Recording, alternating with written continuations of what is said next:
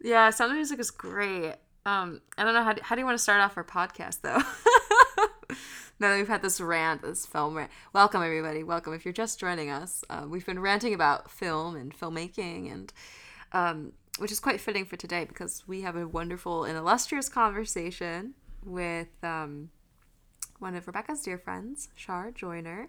But before we get into that, welcome to the podcast Imperfect. I'm Kara Bartek. And I'm Rebecca Nisco. And um, yeah, I mean, I really, I don't want to spend too much time talking because you just, I want you guys to get into this episode. It really was such a special, special conversation for me and for Kara. And yeah. I, this conversation reminded me a lot of the conversations that Shar and I have all the time in school, sitting in the hallways outside of our rooms. Like we would just like get into these really deep conversations and um I learn something every time you know so I, I take away something and I, I know our listeners will be able to take something away from everything that Shar has to say. So without further ado we haven't said that in a really long time but we, um, we hope you enjoy uh, this episode featuring composer Shar Joyner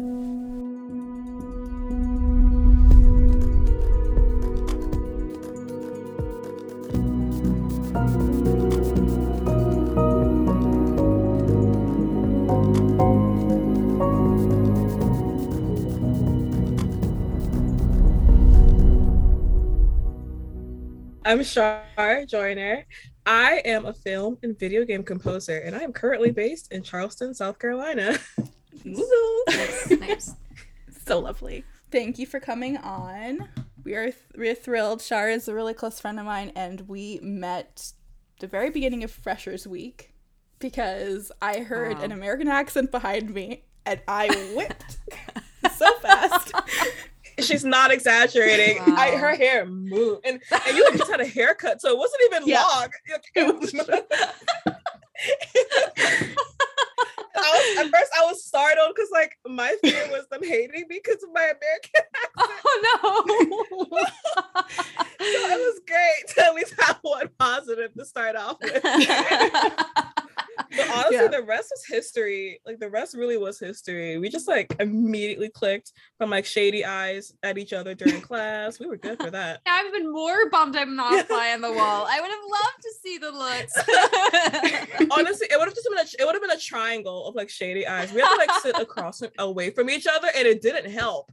Like we made it worse. It in fact. Not, yeah, I really did. We had better line of sight. Get into it. One of the most iconic moments of orchestration happened with one of the former guests of this podcast. Oh, Darrell. oh, oh God. We love Darrell. Oh man. there's like there's like a funny thing him and Ollie would do when we were hanging out as mm-hmm. friends. And mm-hmm. there's like one time we were sitting in class and it was like I don't know how because it was a U-shaped class, but somehow between me, me, Rebecca, and Darrell had like eyesight of each other, and something happened and like the teacher said something and he did the face oh. where he was about to say the word, and there was a rap. So like we're we lost all composure. And then Enrica's like, what's so funny? And I was like, oh man, we're getting expelled. Great. we're, we're, gonna get sent home. Our parents are gonna kill us because of Darrell thinking he's so funny. yep. that, was, that was the, one of the best moments. like, Truly iconic moment wow. for Come for Screen. we like to usually start at the beginning. We'd love to know like how you got into music um, and what inspired you to pursue music as a career. And then how did you get into composing and then film composing? okay, I want to say it's like one of my favorite stories to tell because it's about myself, but I think it's in my favorite because it's about the people around me, mm-hmm. um, how I got into music. Um, so Rebecca has heard like millions of stories about my millions of cousins. I have so many. They're cousins, my favorite stories, and so many. And I've met some of them on via FaceTime. yes, she has. like, like she really has like, she, like and it's like you know one percent of them honestly and so we all live like in the same area wow. so i went to school just surrounded by family, which was honestly like one of the best I think experiences of mm-hmm. like my childhood was just having that connection. And so in certain pockets, I'm the young oldest, but one in this specific pocket, it's like I call we call them the Lawrence clan. Mm-hmm. Um, they are older than me. The youngest is one grade level both, but like a year and a half. It's just how the birthdays fell. Right, right, right. Yeah. She's older than me. And so as they were going through like school, you know, I I'd be like a little tiny runt of the litter, like running up behind, running up after them, you know, and they were like, they never got annoyed with me. They're so great. And then I saw them playing violin. Um, and I was just like, oh, they're doing that. That looks really cool. I want to join the violin. Now, what I what I didn't pay attention to, but I knew they did, our school also had a steel drum band. Now I was Mm. just like, I'll play violin. Everyone else in my grade wants to do steel drums because they're cooler, but I'm okay doing violin. Little did I know, but like I was very happy though. I was like, little did I know though. Uh, my teacher, uh, Linda Versperly, she's just phenomenal. She's still teaching today, just making fans of phenomenal musicians. Um, but so I went and then I kind of just kept practicing plucking in guitar position, you know, open G with the violin. Oh, I love it. oh yeah, that's how they start. Oh, it's so great. You know, I how many times can you play hot cross buns on a different instrument? The world will never know. God, essential elements. Thanks a lot. But so I went through, and honestly, I'd be like on my because I was like performing well. Um, she had me first start with the brake drum, and if you ever see a car where the wheel goes around it, the little metal thing, they had that as a drum, so it wasn't exactly a steel Oh. drum, but it was the part that kept the rhythm, like just like a most a lot of steel drum bands have a like a drum set keeping time, Right. and right. she like literally she debuted me with the like the high level steel drum band and my cousins all playing like on the brake drum like i get oh my, my face is getting hot thinking about that now in front of the whole school. And honestly i just kept following from there. So once i got to seventh grade miss Spurley, she left to go teach at a at the high school uh, at Cane Bay. Um, go Cobras, although that's not my high school. Um, so I decided uh, I, I respect them though. I just love all the high schools in my community now. I want them all to thrive. Oh, Um, so so I I went through um she left and after that it was me in seventh grade ella in eighth grade she's the youngest lawrence Mhm. um she decided to like march with hand to hand our high schools Mhm. band uh, under the illustrious Dr. Gretchen Bowles. Um, and she's very, very important to like why I like do music today. Mhm. Um, and so when Ella did that in seventh grade, you know, I was like playing flute, like, you know, trying to like somehow get through a measure without like passing out. Crazy, crazy concept. Um, and honestly, our band, middle school band director at the time, uh, John Spittler, he was like, Shar, you're kind of the only person trying in this class. And if only he knew, I was, I was high key part of the riffraff. I was just really good at not getting caught. I'm gonna be honest. Mhm. I was, I was not an angel, but think Rebecca will tell you, listen, I'll like I'll set an emotion, I'll just like step back quietly. I was not innocent. you I really that. will. I would. Then I'll be like, oh my god, he said what? You know what? Uh, it's, it's, it's not changed. but he decided, you know, he was like, I want you to play with the high schoolers. And I was like, sir, do you understand I'm in eighth grade? He was like, no, trust me, trust me. I think you can do this. So literally, after middle school would end, our school ended before the high school did. He would literally drive me. Across the bridge to the high school. I would sit in the band room waiting to like march. And honestly, marching band is really what got solidified. So how had I got into film music? I did marching band for five years. Um, and I started doing leadership in the marching band, starting with flute section leader when I was a sophomore. So for Mm. those who who don't know marching band, the ultimate leader outside of the band director is called the drum major. They're the ones who stand on the podium and conduct the band as they're on the field, like with the score memorized, which is insane. Um, and so when I I my friends called it like sophomore year, they're like, Shar's gonna be drum major. And I was like, Don't wish that on me. Why would you do that? So Sarah, if you're listening, thanks a lot. Um, but I did end up auditioning and getting drum major. And when I wanted to practice the um the patterns of like conducting four four three four two four, I conducted to film scores.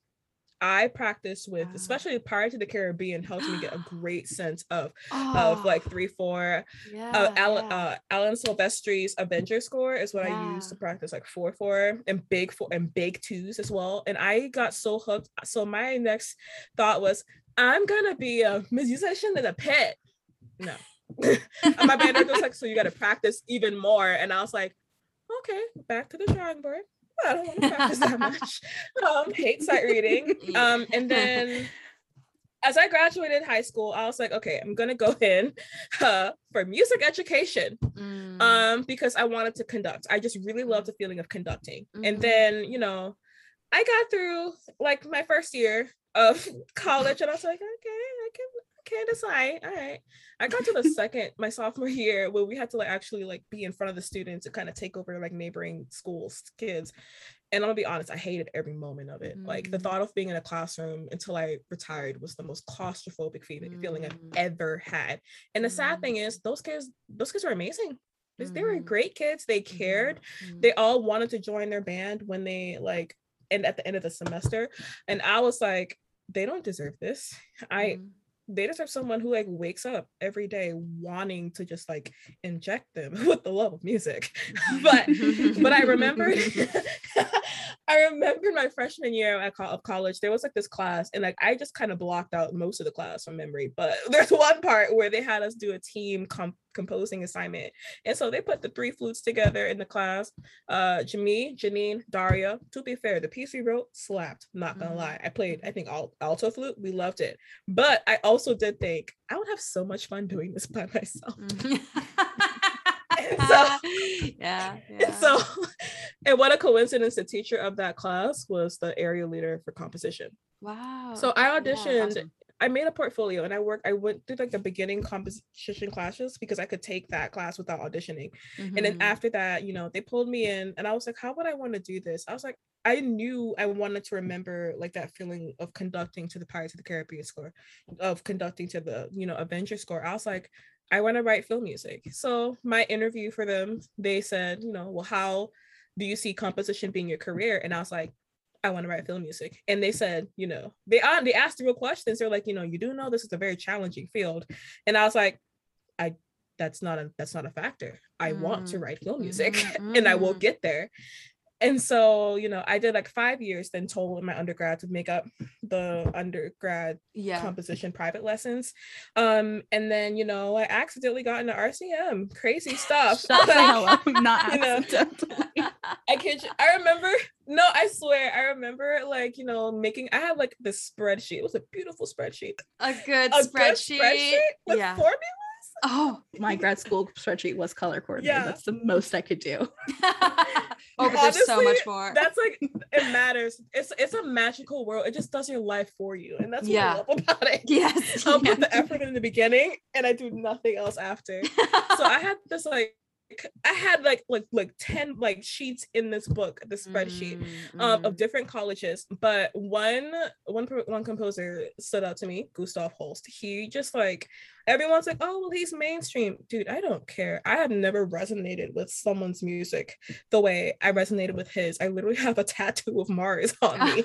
uh, my thing is, I remembered like the first like the first time I set foot in a UNCG concert, it was collage, and they I didn't know this. I knew nothing about a lot of things in classical music. I was just like a fresh baby there. Mm. And the, there's one piece, and this is gonna this is gonna go back in time. So at UNCG, that first concert, this whole hodgepodge concert, they played a melody. They, they played the orchestra played a piece, and it was something that I couldn't remember until like they played. I didn't know what the title was.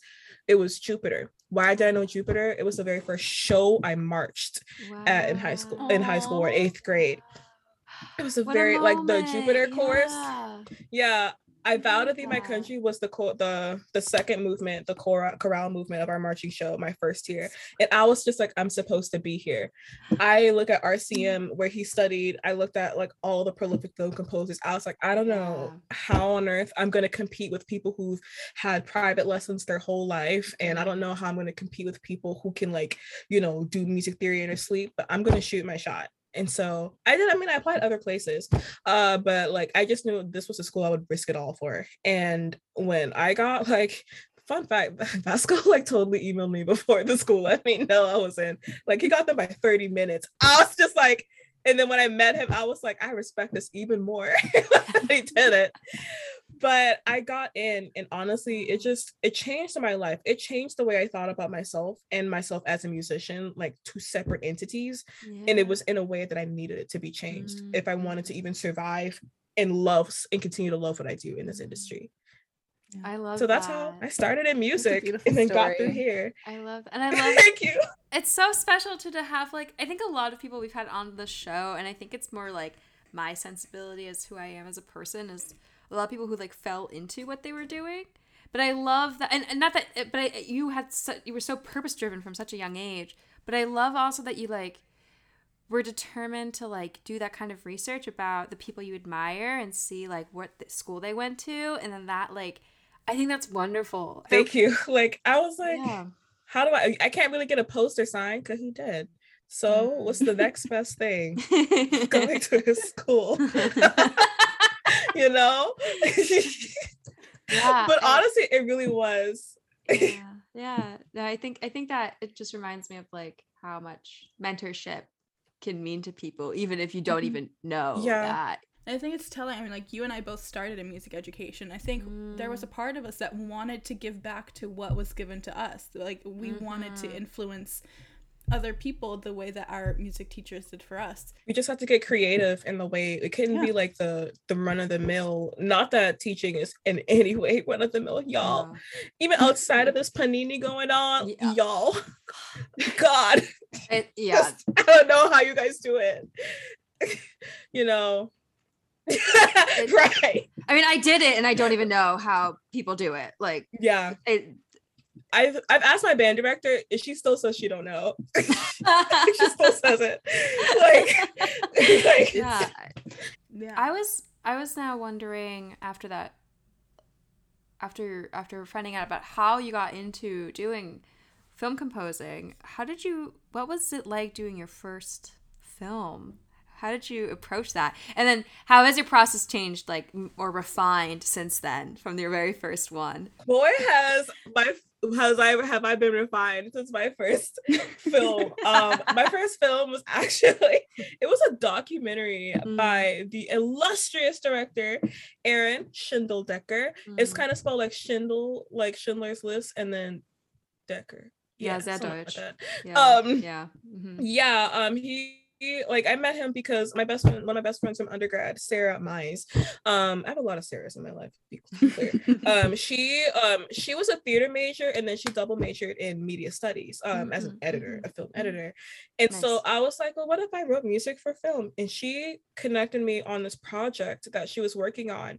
And Aaron was the director. It was like a disc a disc golf uh documentary about North Carolina. Um Mm. I don't know Mm. anything about disco. I mean, re- I, I'm here to do the music. I don't know. this is that. I don't know how to play it.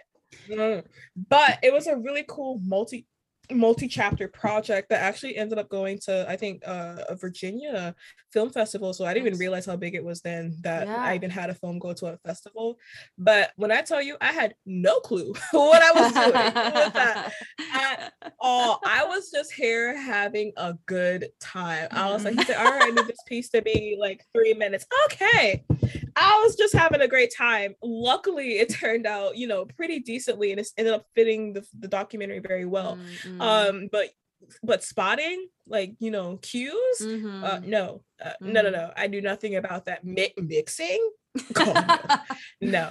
no, no, no, none of that was even in my palette whatsoever. But Mm. honestly, I still it still ended up turning out well. I think I don't think it was quite luck, but I do think my enjoyment just came through enough that it worked out Mm, very mm, well. mm. And so that was like one of my pieces that I submitted. And then uh when I got to RCM, oh god, I remember practical skills. Uh Mike, you're great. But I was sitting in the back of that class. I would be me and Siobhan would write down our uh, I was like, we were writing down our questions in our notebook, and we would go up to him after class and ask because I was like, I don't want to ask what a stem is in front of everyone, and they would look at me Mm. like, How'd you get here? You know, I don't know. And True, so, yeah. like we, I took it at first. I knew when I saw how much it seemed like I didn't know, I knew I could easily get overwhelmed. So I was like, listen, sis, to myself, if you learn one new thing a day, just one new thing and internalize that and understand it and can keep applying that each day after that, we're doing okay. We're doing I will get caught up. And honestly, that's that's how I apply it, like take everything. I was just like one step at a time. I can't, you know, my mom always says you can't put the end before the beginning. And so Mm. I literally I just did it one baby step. And before I knew it, when it was time for our practical skills exam, um, yay, Red Joan. that little smile. Still have not seen that film. okay, okay. Without us, like you know, with uh, in the back, it's really great. you just watch it. Um, but honestly, I realized how much I learned just in that term. You know, mm-hmm. oh wow, like now I know how to export stems. I know a little bit more about mixing now. I mm-hmm. know how to treat like the, my libraries. You know, I, I knew so much. And at that point, that's honestly how I felt like every term at RCM. It was like the next term, I was like, God, I don't know anything again. And then you just one day at a time take one new thing and keep reapplying it. And that's how I would get to like feeling like my head was above water again. Yeah. Hmm. I Those love were that. easily times I was drowning easily, but I got back up. yeah, yeah. Yeah. yeah i i i love what your mom that advice that you shared from your mom that's so oh, great Oh yeah. She says that to me like once a week. She's like, "Why you always want to know the end?" And I was like, "She's like, you need to stop reading the end chapters of books." And I'm just like, Ugh. "No, then don't write it till I get it." Shar will look up the ending to a movie before she finishes watching the movie or TV series. Like she told me she looked up the ending to Squid Game before she's. I'm like, Shar, no. like, To be to be clear though, it was still just as stressful, yet one of the best things I've ever seen. Mm, yeah. I mean, I get why you did it because you wanted to see how like gory it was and how like like it. it- I it mean, was- that's part of it, but I was like, I'm not getting attached. I won't get it. I'm not doing it. I didn't want to get attached. I was like, I won't do this. I was like, I'm not gonna say I was innocent in this. I I knew what I was doing. I knew if it. we if we're watching a film together in real time, she'll be asking me questions. She's like, "Does he die?" And I'm like, "Sorry, I'm not telling you." Last Like, Samurai. Oh, last, Last Samurai. Samurai. we wa- oh yeah, no, I was not having it. she took my phone. Rebecca took my phone.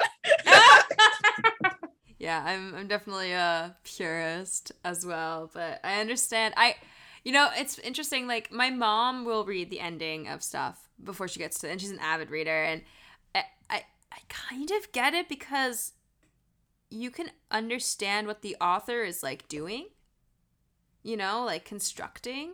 You can understand what the filmmaker is constructing before you get there. Yeah.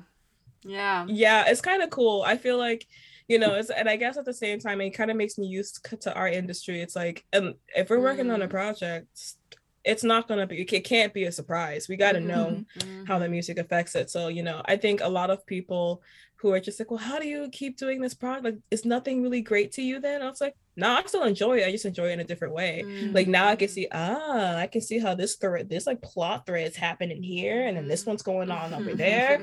And like, ah, that's how they meet up. Like, honestly, I so I still find weird ways to enjoy it. And Mm. Oh, I don't sure, watch Yeah. Every I don't check every ending. I don't check Sure, every sure, ending. sure. Um No. definitely didn't like i unfortunately did not get endgame spoiled for me and now I, I really do wish i did that was hurt that hurt that hurt Yeah. yeah endgame hurt still There's this great quote from When Harry Met Sally, and it's when Billy Crystal says, I always read the last page of a book, so if I die the next day, I know how it ended. I just see love there we go that's my that's my justification i'm not gonna leave anything unfinished i'm not leaving anything unfinished Mm, mm. I admire that. I do. Yeah, I get it. Like I get it. I do get it. but i also get that you like to watch my reactions though I do love it. I really But I am do. surprised. like honestly between you and then my friend sarah mize yo like Sarah's like watching me watch things, and then she's already seen too. And I'm Yeah. just like, why must you do this to me? we're like talking about like um kind of seeing how stories come to an end and then like looking back while you're watching through it but do you think do you is music the same way do you glean something from the ending of a piece or even like a film score does it change how you see the beginning of it or even in your own writing Think of like the last piece I listened to where I read, I really heard the beginning and the end. Uh, Tchaik- Tchaikovsky four. I was like, wait, that was pretty Mm. boss. You know, I Mhm. feel like as much as I love seeing that, like knowing the end before the beginning, um, in this, I it's something, and it's probably why I do that. It's something I'm not able to do in my music. Um, Mm. if I if I know like a cue that has to be a certain way, you know, I can work around that. But I, the way my process is, I am never.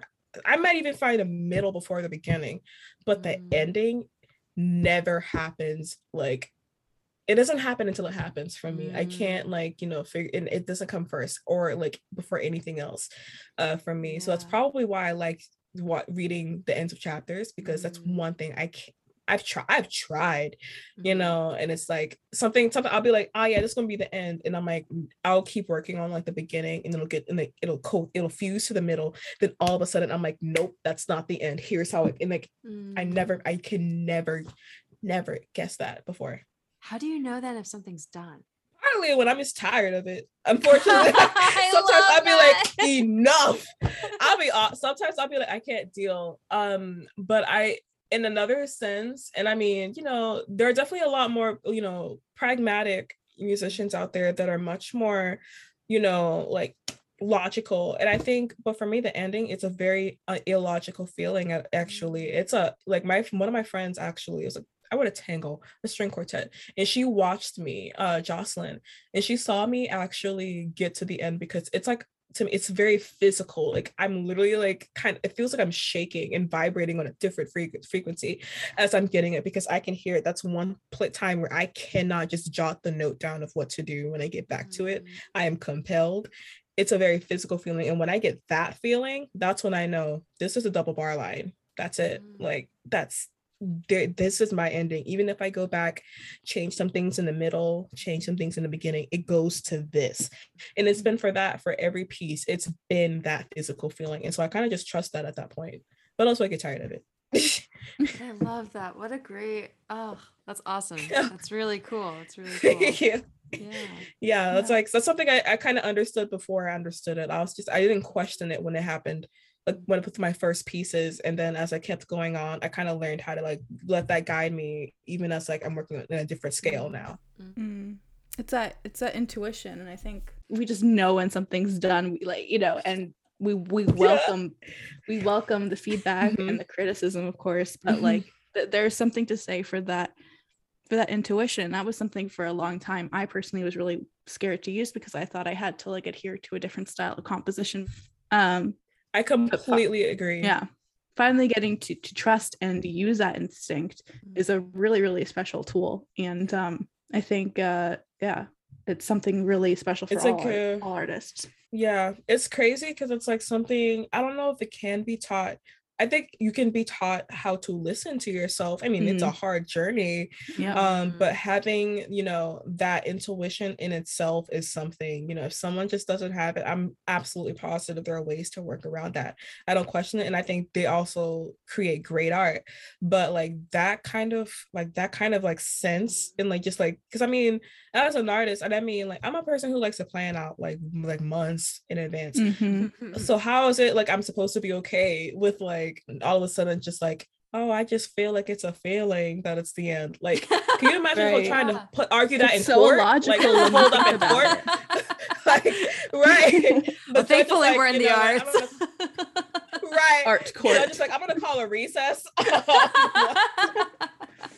You know so Yeah. yeah. it's like for me like like i have an extremely i think logical brain and like that's the one part like i think of me where i don't question i let it happen and that's like again like rebecca said it takes a lot to trust that because then you're like oh no but it doesn't f- but someone else might do it this way so i'm gonna need to add something else and it's like no Mm, it's done Mhm. you know and then kind of trusting that that's hard it's really hard to like hone in and standing by that choice um yeah. too oh when they question You you and believe you're like it. well if it's a question i must change it and it's like no, it's different if you're working with like for a film and you have the director's vision to worry about of course if they want to change something Mhm. but especially when it's for your own music yeah um Mm. standing Right. by that if you if you if you are really firm in that um because that's your that's your vision that's your music. Exactly like it's but with it, using that with directors is kind of difficult like i i did have a, a successful kind of version with that happening though where it's been like you know he's like well can we try something? I'm like listen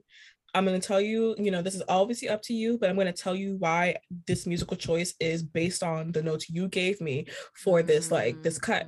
And Mm. here's why. And honestly as i broke it down both from the film side of it but also how the music worked like he honestly like it was a great collaboration because he listened and he understood why. And at that point and honestly it got great, great reviews. And i was like you know it's hard it's hard because the director is like the supreme you know that's it you know you don't go higher than that really but at the same time sometimes it's just like you hired me because you know that you don't know as much about music as I do. Mhm, So mhm, I'm asking mhm, you to trust me. If you are still adamant like for this, I'll let I'll do it, but please trust me. And that was the one time where he trusted me and it, and it turned out very, very well. Mm.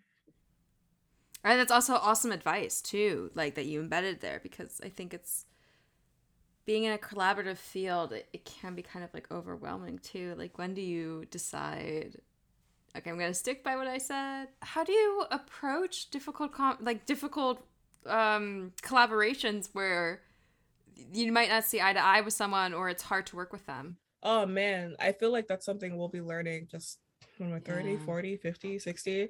Like some I feel like at the end of the day, even if you must part ways, if you can do it respectfully, because Mm. aside of it, aside as, sad as it is, it's so easy to just get completely shut out of this industry, whether you deserve it or not, you know. Um, and so you really never want to burn a bridge because one project with that director might be terrible, but another one later on could be Mm. like be it. And like we kind of learned that with the relationship between James Cameron and James Horner, I believe, uh, where they had mad beef. Um, and then they came back together for Avatar. Yeah, they like Mhm. between Mm. it was Titanic where they had the beef, and then when they came back to Avatar, still one of the most iconic scores. Seriously, Yeah. and you know, Wow. you know, James Horner, rest in peace. Like you know, he he makes a lasting he made a lasting mark Mhm. as well. And so I kind of I feel like after we kind of we talked about that in one of our court classes, you know, and I feel like once I understood that, I was like, even if I have to make a dartboard with your picture on it, I'll just never tell you that, and I'll never show you that. I will leave you with grace. Yeah.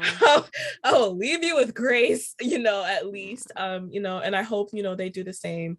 But, you know, as sensitive as it is to work with the arts and how and to collaborate, I think ultimately knowing most of the time it really isn't personal. Like Yeah, it's the, it's right, the yeah. thing. Like Yeah. it's got to be a disconnect, and that's so weird because I was like, how can I make great art if there's a disconnect? No, you can. There's got to be for your for your sanity. There's got to be. Mm. I love Yeah. how you said that. Yeah, Yeah. hundred percent. I mean, you can we can always work on side pa- passion projects, and that's Right. fantastic. But like when it comes to like your your part of the art being dependent on someone else's and vice versa, if you since we're not the top of the food chain, if we can't step away from it, it's gonna just cause nothing but problems, you know. Mm. You know, and so that's kind of something I had to learn, and I think I do it pretty well, but not Yeah. too well. I don't want to be like completely just like nonchalant about it. I do care, but Yeah, you no, know, it's more like a it's more it's like a niece instead of like my daughter you know Yeah, yeah, yeah. Hmm. yeah. yeah. Is that a weird Yeah. thing to say? no, I, I, I think it, works when you do care you love them like family but Right. it's like you know am i paying your college tuition no, No. you know it's kind of like that yes. Yes. Especially in this country. My God. Yeah, right. God. No, that that kind of um segues really nicely into my next question and then what what I really want to ask you about um is do you feel that there are any holes in the industry right now either when it comes to collaboration or when it comes to to anything else really specific to film music? I do think one of the holes right now in the industry i think if this makes sense is the ability the ability to be creative um at Mm. least if we're talking about the hollywood dominated industry because right now hollywood and i mean i understand why they're this way. They're here to make the bucks you know? They want the return on the investment of making these you know huge projects Mhm, films.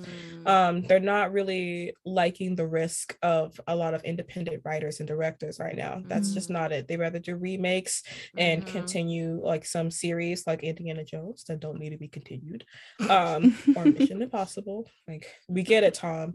Uh, get a mission. it's impossible. Oh but wait he made it possible it's not a plot twist anymore I feel like you could taught all my Like- film classes. Like I, I would have gotten through college so much quicker. honestly it would be much more economical yes. no, but I feel like I honestly feel like when it, and the thing is, I mean, as much as the other like in film industries in other countries are rapidly rising, it's still not quite the power of Hollywood at the moment. Mm-hmm. And so I Mm-hmm. feel like right now, if we talk about that's the kind of idea, you know, that you know gets the priority when it comes to the films. When we talk about the film music, we are, I think, in a way, I wouldn't call it stuck because you can choose to do whatever you want. It just does have its repercussions. Um, we have a certain kind of formula that they always want, and is often mimicking, you know, the big names that we have already here. I think what they do is great. They are the masters of their style. It makes no sense for us up and coming to try to emulate their style because why would you ask for us when you us because when you can get them, you Oh, know? yeah, yeah, you know, they're still here Yeah. they're still here but at the same time most people don't think they're going to get noticed unless you sound like them it's a Mm. horrible like Mm. cir- the cycle. cycle. there Yeah. you know and i feel like so that's what i feel like is a huge hole and personally what i kind of have been like interested in is kind of exploring the other countries industries it's like hey y'all need music you know Mhm. because you know they take so much more risk korean film japanese film Mm, mhm, bollywood film there are mhm. so many amazing independent writers they're like and i mean with korean film i watch so many dramas and the thing is if they're going to have the same tropes happening the writing has to be amazing for people to buy it over and over again and it is yeah. you know like you know my everyone loved um squid games if only they knew that's just the tip of the iceberg So of korean dramas my friend, a good friend of mine, Irish Harvey, said Yeah. the same thing where it was like, you know, Squid Queens is great, but it's like yeah the first mass marketed death game in America. If Mhm. you only Yeah. knew what other death games are out there, Right. Same thing happened with Parasite too. Like everyone Yep. was like, "Oh my god!" And if only they knew And then everyone like forgot about it. Yeah, they just like No, stop like, oh, this was critically acclaimed, and then they leave it alone. And I'm like, please just understand, production companies, these are the scripts that are sitting in your office collecting dust. Mm, These these ones that are killing the game are the ones that you are passing over, you know. mm. And the thing is, like, if we as musicians, like, it's not like I mean, I sure we could, I guess, write our scripts. I'm not gonna say they're gonna be good though, but like, like say everything- that. everything starts with this one time at band camp. Just kidding. Yeah.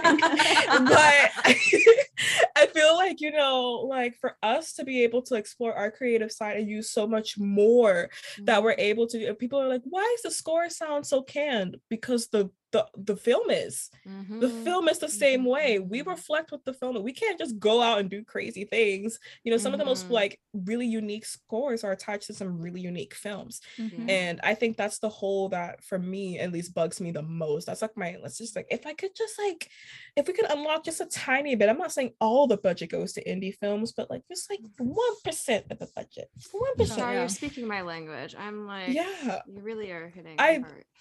that's for me because I'm like I, it's always a question of how do I make sure I don't get burned out? How do I get to like the work I Mm, love? You know.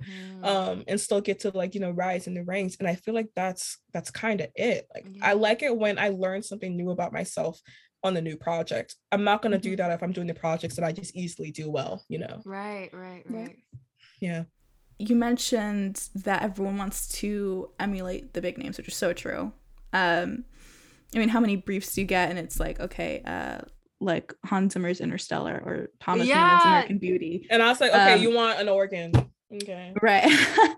but those big names, John Williams, he was a jazz pianist. That's how he got into the industry. Hans Zimmer was in a band. That's how he got in. And he, you know what? He turned an orchestra into a rock band. Like each of these really well respected composers have something that makes them unique.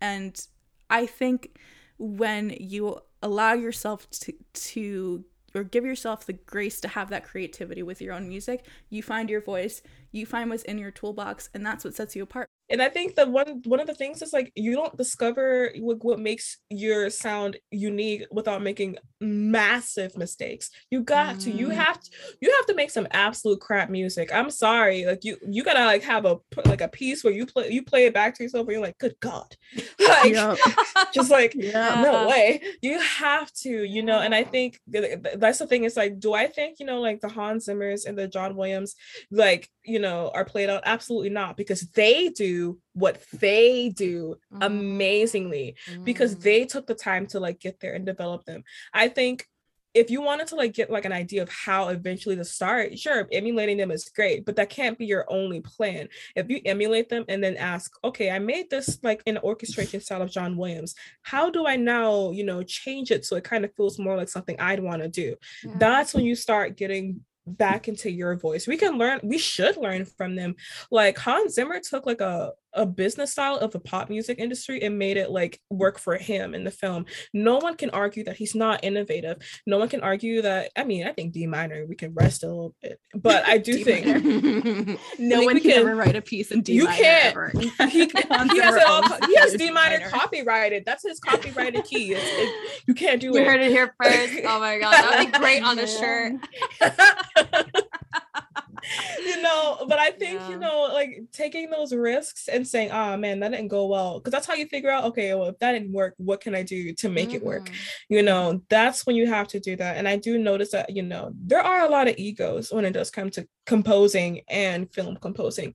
No one wants to feel like they don't have it all together. It's like, in a way of very like it's very difficult to like let yourself be vulnerable in this industry because you're like, well, I'll lose a job, you know. And I'm like, well, sad and scary that the only way to set yourself apart is to do you know do that vulnerable thing. Yeah. you're unlocking so many different things in my brain right now. Um i love that. I well it was so interesting like in an earlier conversation it's it's i don't want to give anything away because it just came out but i was watching I've, I've watched the french dispatch recently and the oh my god.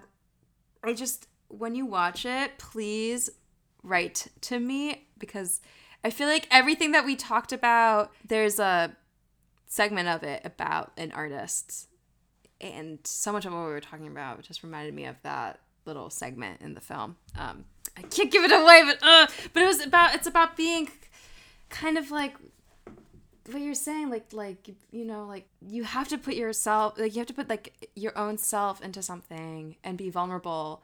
I think it's I think what you're saying about creativity is so like on point because and about like how it, it's almost I think both of you were saying this before there's like the cycle that you get trapped in but you think about all the great movies and and about all the great film scores and movies and it, there's something that's unique and different it sets them apart and makes you wanting more yeah, because like I'm gonna be clear, like Rebecca knows my favorite type of film. She knows the film I've watched like a hundred times and I will still watch again.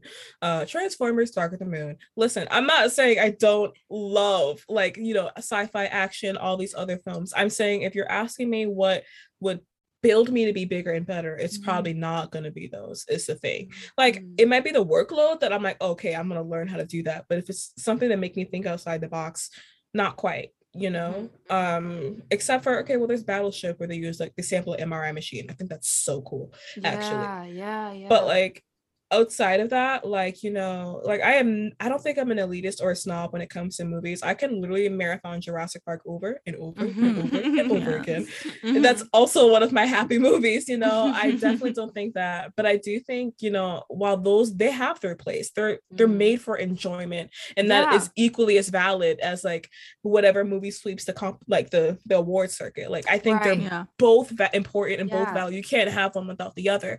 Um, but if you're asking like yeah. the artist in me, you know, like where would I flourish and grow and become like a new level that I never would have saw, seen myself? It would be in like letting myself, you know, do those projects where I'm like hesitant. I'm like, oh no, this might be too big. This might be too different. Might be too out of my box. You know, that's how, you know, I grow. That's kind of, I had a conversation with one of my students today about that because she wants mm-hmm. to sing everything that she already knows, yet she simultaneously wants to get better and develop her voice. And I was like, mm. you can't do mm. both. Mm. You can't mm-hmm. do both. Like mm-hmm. you're you're already comfortable with those songs. I'm not letting you pick them. I'm sorry. Yeah. we gotta push it if you yeah. that's what you want. And that's kind of how I had to like. That's why I could say it with such confidence. And I even shared with her. I was like, "Girl, I was the same way. I want to play Telemann all day. I don't want to play nothing but baroque music." My teacher, Dr. Boyson's like, "Well, Shar, is that what you're gonna play in an orchestra?" And I'm like, no like she's like okay you know she's like, like let's let's push that boundary a little bit and like yeah. she was right you know every yeah. you know everyone who's pushed me beyond what i was comfortable like they were right Mm. And now I'm here telling the next generation of musicians the same thing because it's a part of it. We could just do it in a healthier way. Yeah. uh, Yeah. yeah. shelter. But you have to be adaptable and be comfortable stepping outside of the box and be ready to do that. And Right. um those are the projects from which you learn the most in the end. Yeah, because I mean, school does it for you. Like, you know, they'll tell you, okay, we're giving you this whether you're comfortable with it or not. But what happens when you're in real life and now you're the one controlling what you take on? Now you have to be the one to say, I might not, you know, be super comfortable. This might not be what I thought was in my range, but I'm willing to push it, you know, and try Yeah. my best to do that. Um, that's like when you have to be the one doing taking that lead and knowing that you need to do that. Yeah. Yeah. Yeah. We've spoken we just had like a, a really great conversation about your take on the industry and being creative and taking on challenges and honestly that was such a great insight and um I, I really loved just that past conversation. I kind of want to segue into something that's like brewing right now, which is which is a podcast you're starting with one of your good friends. Um, so what's it about? Um, and why did you choose to start it? And where can we hear more about it? All the good stuff. literally in the bureaucracy of it now. We're starting to do our paperwork for it, but we have decided, I think, at this point to call it the Untalented Podcast. And I will explain what that word means. um, because for once we're not like just taking a dump on ourselves. It's actually like it kind of spewed. The idea for us doing the podcast kind of spewed from like us a conversation, which was a rant that we kind of had. Mhm. Um, but we so my friend Haley Turner, she's amazing. She's currently finishing her master's degree at App State. Wow. Um, so also Boone, North Carolina is so gorgeous if anybody wants to travel there. And like just Mm. especially in the fall Mhm. right now, the trees and the mountains are turning colors. So you just get ready to take pictures and cry. That's all you gotta do Gorgeous. so beautiful from a person i'm a beach girl so for a person like me to say this like i it That's huge. It's a That's lot. It's huge. a lot. It takes Yeah. a lot. absolutely um so we were talking um because she well she finished her ed degree whilst i bailed and she was te- she was teaching and then she went back to get her master's in vocal i believe pedagogy but if i'm incorrect haley will let y'all know um and basically it was like one night i was sitting in a parking lot and i was and it's like when i'm when i go home to visit you know i absolutely love seeing my family um and they honestly only have like you know great things to say about me and to me and it means so much but there's like this kind of one word that just makes me tick a little bit and it's uh it's you're so talented Mm. um because you know i know what they're saying you know that i'm good at what i do Mm. um but i feel like from a creative standpoint you know talented kind of implies an effortless to it and it doesn't necessarily i think to me highlight the amount of work uh, that actually Mm. kind of goes into continuing to improve and Yeah. do what we do well. Um and so I, I just smile and i bear it but like me and hey i just texted haley and i was like can i just rant i need to get this off my chest. You know i just feel like you know i get it you know thank you for calling me talented. It means so much.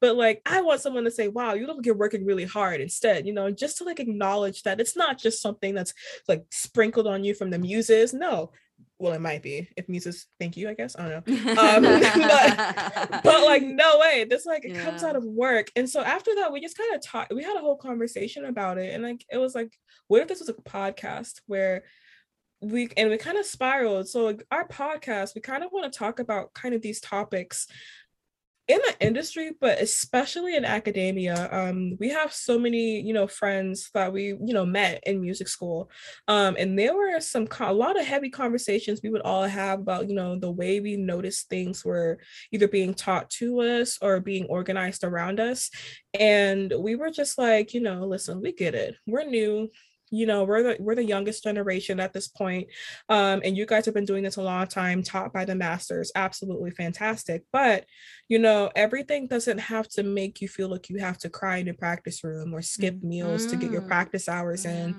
or that Ugh, like preach. you know god it's so it was so bad you know like the, it, everything doesn't have to end up with us feeling like it's our health or our success. Yeah. You know? Yeah, yeah, yeah. and so we decided that what if we had a podcast like where it's not necessarily just ranting because we're angry, but what if we just brainstormed like based on different topics each week? You know, if this was like something we came across, if this was something where we had to be the one to organize this, how what were the what would be the possibilities? Why would they work? Why would would they not work if you wanted to change things? Um, you know, and we absolutely understand, you know, the old side. It's hard, you know, classical music is a very, very old entity you know people do not like to break tradition and the thing is part of the tradition makes part of it so beautiful you know we can't deny Mhm. that but how can we keep going and make it more accessible make it Yeah. less daunting and you know yeah. like this like, really crude idea to other people because at the I was like, listen, you know, elitism only goes so far. If no one wants to bother with this, our, we're gonna die out. We need we we have to stay um Mhm. strong and vigilant and, and adaptable. So that's kind of what our podcast is about. Just like two girl.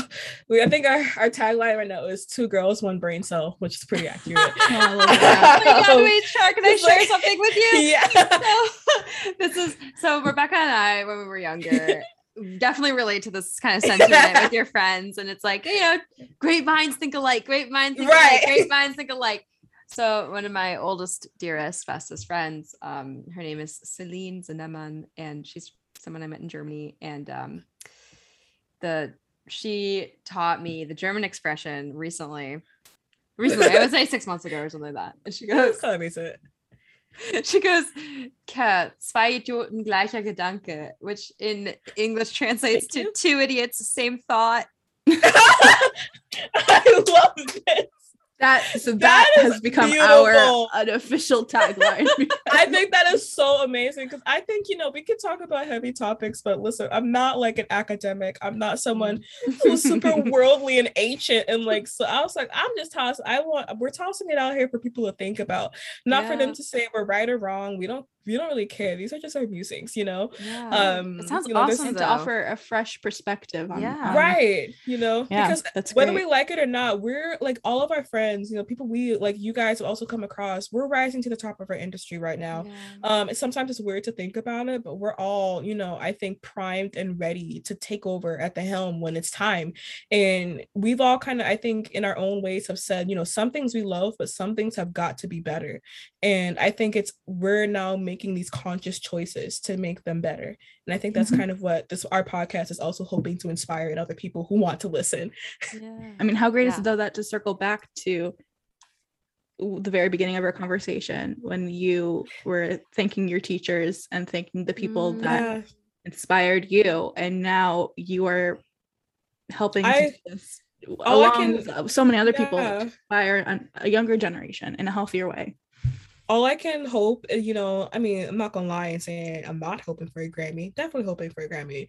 But beyond that, all I can hope is that any person, you know, that was so key, like, you know, my cousin, the Lawrences, like my cousin who taught me organ when I was in church, Charlie. And so, you know, my every, you know, teacher, Miss Thurston, Miss Brazel, uh, Dr. Bowles, Miss, um, I'm like blanking right now, Miss Sprilly, you know, Mr. Spitler, you know, any teacher that directly taught me and had such a role, I can only hope that what I do and what I say and how I move forward in this industry and help others makes them proud, you know, Mm. because, you know, Yeah. they are why I'm here. First of all, I was taught by so many strong and amazing women, you Yeah. know, like in this industry, phenomenal conductors.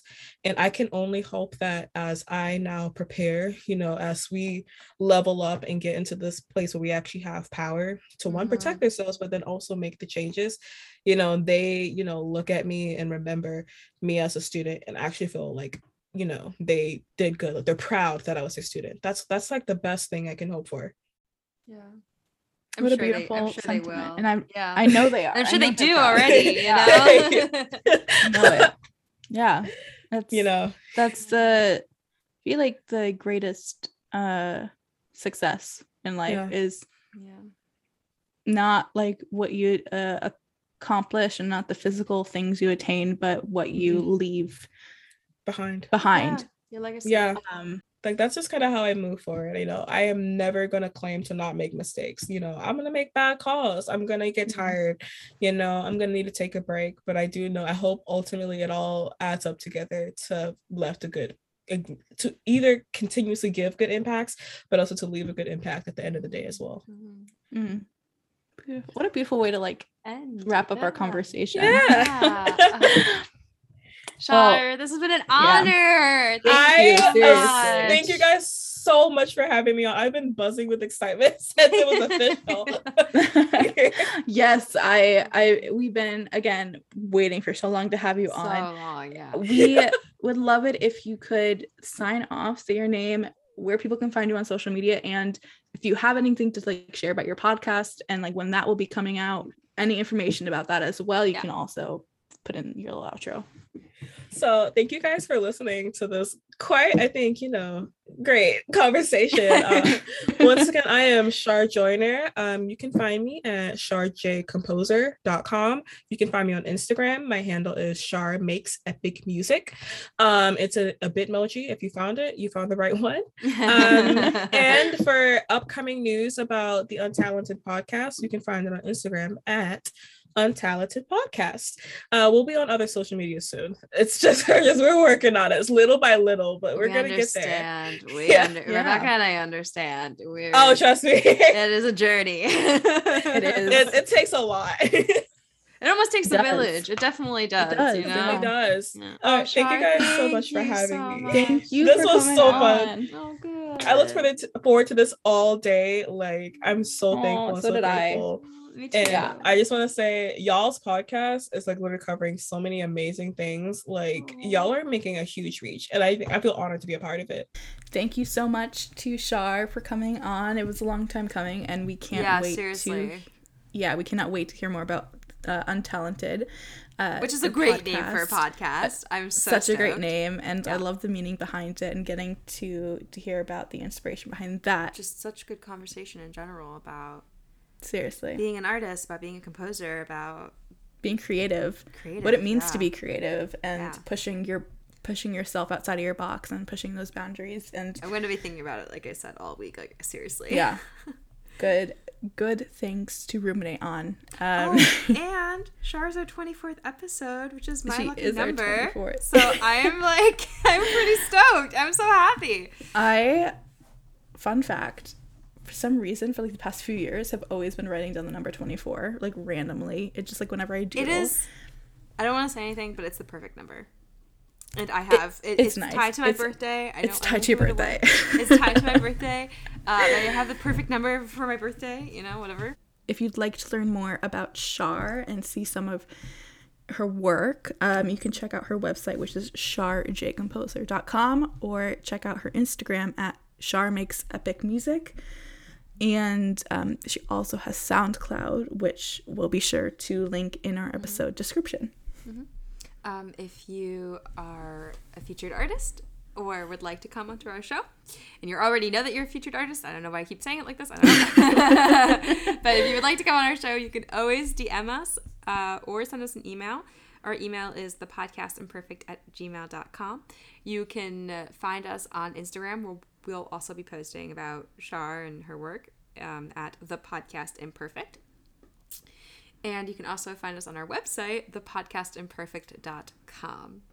Um, if you would like to follow me on Instagram because you're so inspired to, uh, Which can you all should. Thank you.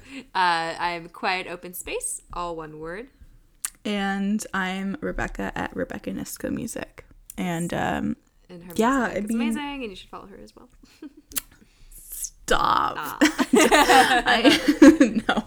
We're Um, so late. We're both getting so mushy and emotional. my voice is slowly going so it's really funny because we started out our zoom call talking about like sexy raspy Oh. voice and now i've ended up with a raspy because voice I made myself laugh. If if um, if anyone hasn't already, you have to watch The French Dispatch. I will shamelessly be plugging this movie. I think it's we'll be linking it around. honestly I'll be thinking about this movie for so long. Um, I- it's such a good movie. So do yourself a favor, watch it. i can't wait to watch it with kara because it'll be the best experience getting to watch it with you Thank you. So- Thank you. we We'll Anyway, have to do that sometime soon. But anyway, Yeah. we we hope you have a beautiful day, um, a, a, beautiful week, evening and a a lovely week. Yeah. evening. Thank you so I much mean, for listening. Yeah, Thank you. what else is there to say? Thank you. Right, yeah, but thank you.